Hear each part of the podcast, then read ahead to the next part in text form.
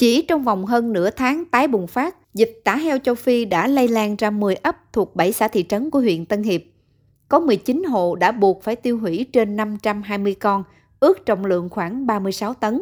Điều này khiến cho hơn 1.900 hộ chăn nuôi heo của huyện hết sức lo lắng.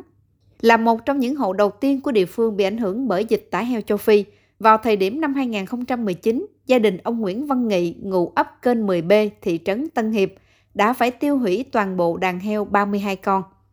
Sau khi nhận hỗ trợ và tái đàn lại vào năm 2020, đàn heo của ông tiếp tục bị nhiễm dịch bệnh.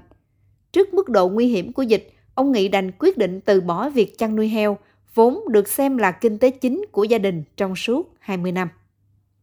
Tôi thì à, chăn nuôi thì rất lâu rồi, nhưng mà có cái là bây giờ nó cái dịch bệnh này dịch bệnh mới nó khó trị hơn là mấy cái bệnh như tai xanh hay là thương hàn trước thì còn tôi còn thấy tôi trích ừ, hết được. Bệnh này trích càng trích, nó càng chết.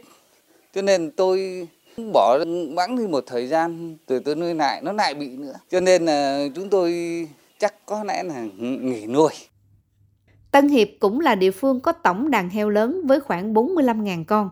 Rất nhiều hộ chăn nuôi đang tập trung giữ đàn chuẩn bị cung ứng cho dịp Tết Nguyên đáng sắp tới. Việc tái bùng phát dịch tả heo châu Phi được xác định sẽ ảnh hưởng đáng kể nếu không được kiểm soát khống chế tốt. Hiện tại, ngành chức năng huyện Tân Hiệp đã thực hiện đầy đủ các biện pháp phòng chống dịch theo chỉ đạo, đồng thời lập hồ sơ các hộ bị thiệt hại để có phương án hỗ trợ sớm khi có kinh phí. Ông Bùi Quốc Duy, trưởng phòng nông nghiệp phát triển nông thôn huyện Tân Hiệp, thông tin.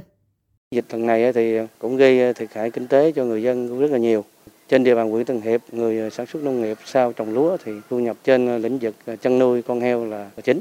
Ngành nông nghiệp thì cũng phối hợp với ủy ban dân xã đã thực hiện đầy đủ các hồ sơ thủ tục để giúp người giúp người dân có điều kiện đầy đủ những thủ tục hồ sơ trong khi tiêu hủy để khi có chính sách của tỉnh thì chúng tôi sẽ tiến hành hỗ trợ.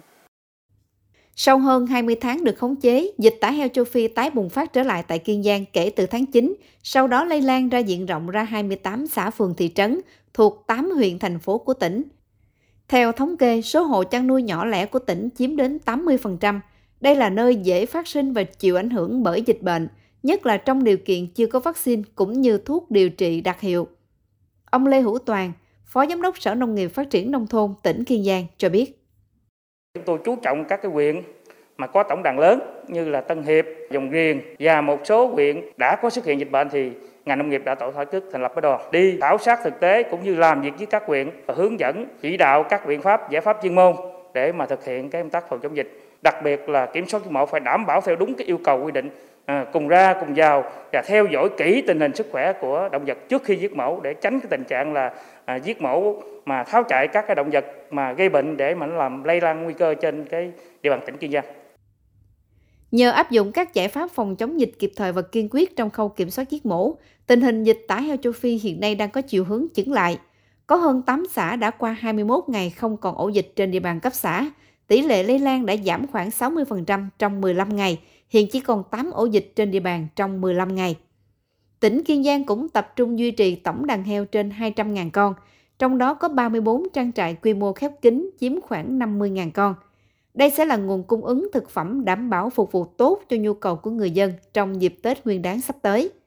Về lâu dài, ngành chuyên môn dự kiến sẽ quy hoạch lại vùng chăn nuôi, hỗ trợ nông dân chuyển sang nuôi heo theo hướng an toàn sinh học.